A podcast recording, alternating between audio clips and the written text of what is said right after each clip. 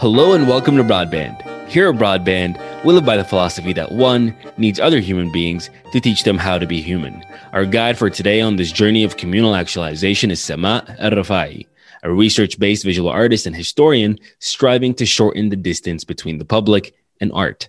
I want to set the stage for this interview by shining the spotlight on three main points of focus for our dialogue. The first being Samaa and her unique human journey. Next, I want to introduce you to Samaa's art form of choice. And I want to dive a little deeper on what it means to be an artist, what it takes to be an artist, and how hard it is to be an artist. And finally, I want to provide you, the listener, with some answers to the question well, what is art good for? We'll suggest ways that art can be a dynamic tool to enhance your everyday life. Now, let's start by learning about Samaa, the artist. Did you grow up in an artistic household? I actually did. I grew up with abstract expressions of a father and a mom that loves fashion and a sister that also did marketing.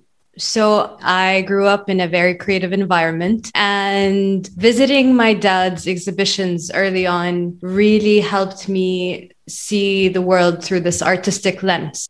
Uh, and so, in, in many Eastern cultures, parents have the notion, specifically in Kuwait, that their kids will either be doctors or engineers or lawyers. Is this an ideology that you had to battle with throughout your adult life? It sounds like coming from a very artistic background and family, that it wasn't an issue. Is that the case? Actually, it was not that easy. Also, considering that my father was an artist, I think that it's the society we live in. The society we live in and the history of our society itself it says a lot about parents and what they would aspire for their children. And it's tough due to the history of Kuwait, in my opinion. We come from, geographically speaking, we come from a country where trade was the most important form of, let's say, where they created created or generated their economy and their income. And it was i would say it's tough to like steer away from the structure itself. But i truly believe that today we see more of our youth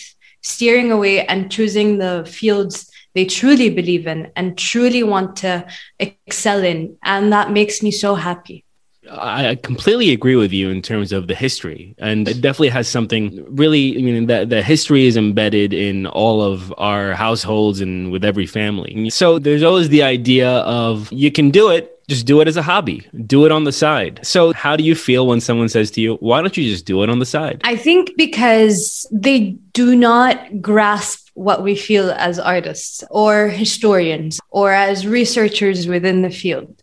Because our passion runs deep. Our passion drives us to implement this change in Kuwait. Seeing like or living in a country with no platform for the arts and a passion this strong, it becomes this driving motivator to just keep pushing forward, to keep trying to implement change. And having that said, I know it might not make money like a doctor or an engineer or a lawyer, but we're just as important. So I would tell the general public, whoever is listening to this, Please don't tell any artist to keep this as a hobby. Please. It's definitely a way to dismiss the entire field and to belittle it. And it's definitely a field that is not to be dismissed and is very formidable and important. So, uh, George Santayana said, To know your future, you must know your past. Can you describe Kuwait's artistic fingerprint of the past and predict any historic trends that are bound to happen for the future?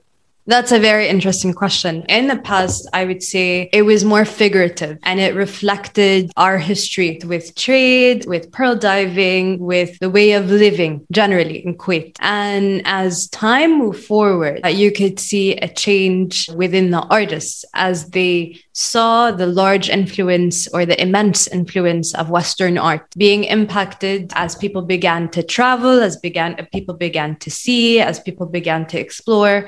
And Kuwait was like pivoted in the 70s and the 80s and the 90s with theater, with the art, with expression, whether it came down to individualistic expression or artistic expression.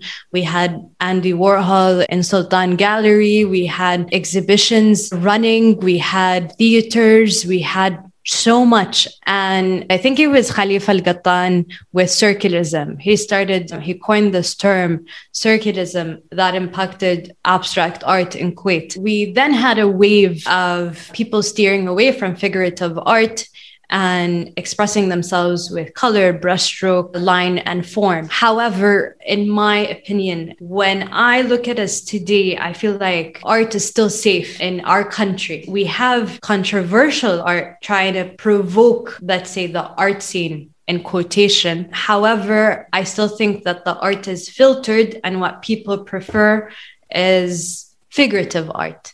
And I always say that figurative art is rude because it makes people comfortable.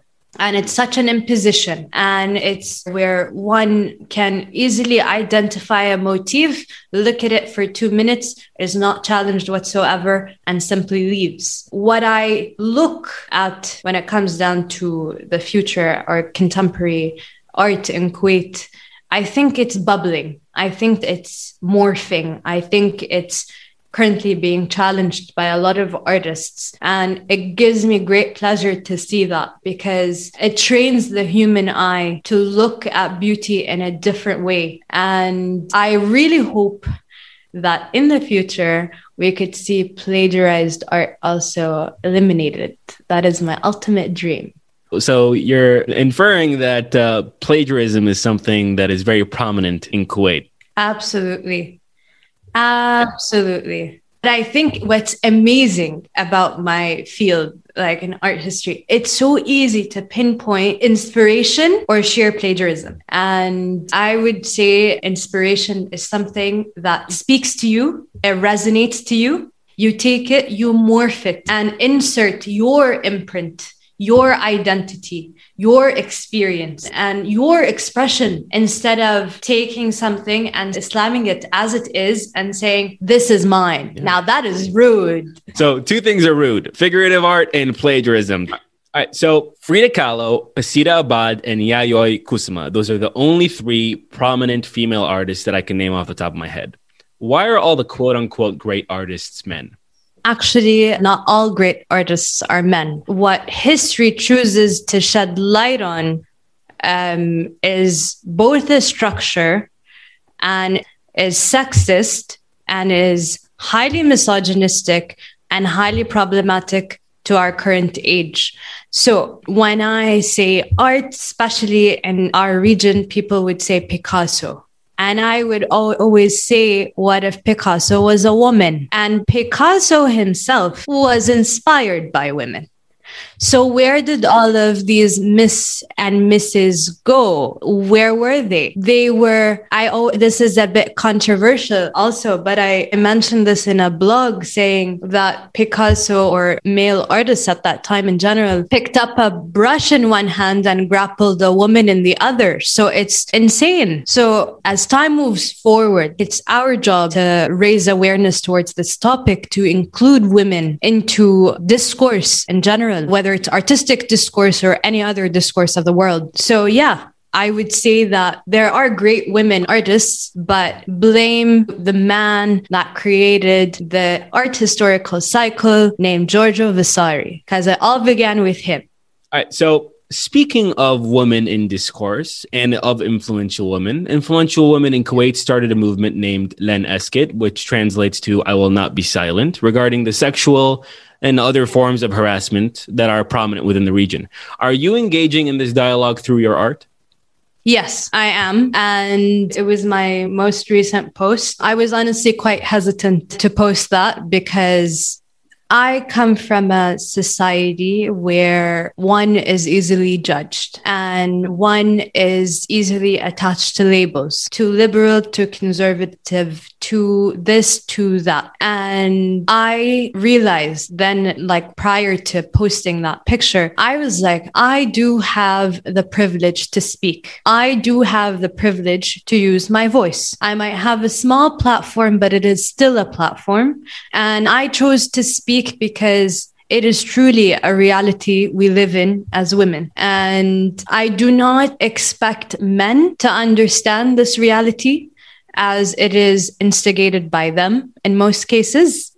in all cases, actually. But I would say that it's a very important movement that needs to be seen, heard, and acknowledged. And I don't want to mention the woman, but I would speak on my behalf. I have a hard time walking. Uh, alone in the streets at night, whether it's due to being catcalled to, I don't know, men doing obscene things, which have actually happened. But I urge all of our women to speak and all of our men to speak. And even if a man listening to this has done it before, I think this is your time to actually take part and change that. And if you haven't been through it, please do not gaslight other women and do not dismiss other women's experiences as they are extremely valid. So, yeah, I'm very proud of our women shedding light on this topic. And I really, really hope that law is put into place and application is implemented and carried out and how we could have it on all of our phones. That would be amazing.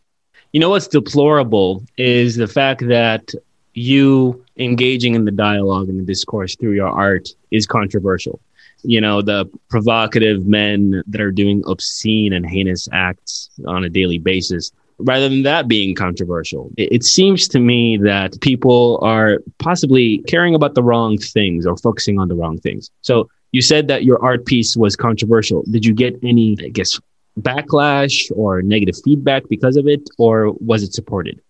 Honestly, if my artwork was figurative, people would understand it because, as I mentioned, I like to pin down a motif quite quickly and easily. However, my piece is an abstract piece. Uh, it's a spherical with colors depicting a woman's privates, I would say. And I didn't want to highlight it due to backlash. And currently, in my day to day experience, I would say I'm exploring this idea of having the artist silenced. I spoke on the behalf of this movement as I am a woman. However, I do think that my art is filtered here. I do think that my art is censored. My art is constrained. My art is confined. And this is not me doing myself justice, I would say. And I mentioned this to you earlier before, Aziz, that it's me catering to the audience. And so this is where I'm currently at saying I would like to rip off the band aid. Mm. But ripping off the band aid could also hurt a lot of people. And I do not want to inflict any pain on anyone or or offend anyone. So it's like this tug of war. And now people on this podcast will know what this artwork was about. And maybe I will receive that backlash. Well, you heard it here first, folks. And I would encourage everyone to go to Samaa's Instagram and look at that art piece. It is truly mind blowing and, and really powerful. Hey guys, this is the part of the podcast where people usually tell you to buy this product or subscribe to this service, but we don't have any sponsors yet. So we'll sell ourselves instead. We have four simple asks. One, please subscribe if you haven't already. Two, share the podcast. Share it with your friends, share it with your family, and share it with a stranger. Start a conversation. Three, check out the show notes. You can find all the references that we've already made and are about to make on there. And four, engage with us on Instagram and email. Enjoy the rest of the show. So, I want to get into what it means to be an artist. If everyone is an artist, is anyone really an artist? You know, there's a strong advertising strategy, specifically with big tech companies, to call people artists. Apple, for example, tries to sell expensive machines by basically telling everyone that they can be an artist if they purchase their products. Who has the right to call themselves an artist? I think, honestly, everyone is truly an artist. The only thing that differentiates one from the other is their toolkit. I would say. So let's say my toolkit is my favorite palette knife and my favorite brush and the stroke I'm attached to and the colors that I use. Others may also use these colors and utilize them in another way. However, why I encourage that everybody is an artist is because when I look at my art early on, it has really evolved, it has really changed. And what I wanted to hear then was support, was belief. And I am not in a place to say everyone shouldn't call themselves artists or you're a good artist and you're a bad artist. That would make me sound like a snob, although I'm partially snobbish, I would say. Um, I think it takes a capitalist to look at you and be like, you know what, I'm going to make you rich. It takes an institution to look at you and be like, you know what? I'm going to make you famous. But I would advise artists, of course, I, I humbly advise the artists, like you can also dispose my advice, to move and to tread lightly and to believe in the work and the sole purpose of the work itself, which is an ode to yourself. It's an ode to your personal expression, your personal journey, and this need to translate a particular emotion or a particular memory or a particular dream you have. So, what I'm trying to say is what makes an artist is the artist, is the person. What makes you unique in the body of yourself, in the spirit of yourself, and the way you see the world, I would say deeply impacts your work. So, you're the judge of that, I would say. And say I'm embarking on this journey to become an artist and I'm truly attempting to become an artist. Will I become shocked and surprised by the challenges ahead? Absolutely. It's like any other field, I would say. First, I would say that it's like you're screaming and you want somebody to hear you all the time because it's a field where one needs to be flexible, patient, determined, and consistent. I would like to compare it to my favorite thing in the world, which is a mountain. It's like a very rocky mountain. You either give up and go back down, or you either continue until you reach that peak. And the peak is not necessarily fame. The peak is not necessarily money. It depends on the principle of the artist, him or herself. For me personally, if I have provoked an emotion, that's me at the peak if I moved someone by an art piece, even if they didn't buy it, that's a peak. But it's tough financially because not everyone is willing to pay and not everybody cares about art and people want cheap art. So that's an issue. Well, let's get into that issue. What is the relationship between artists and money? It's a toxic relationship. So an artist would say, you know what? I don't have to make money. I'm just going to live this vagabond life and just go about it however it presents me or however it meets me and i'm just gonna wing it and then other artists go like no i want to be really rich i want to be really famous i want to make it into the art market and then you have the other set of artists that just don't know what they want. So I would say that it's a toxic relationship because you want it, you need it, but it's horrible.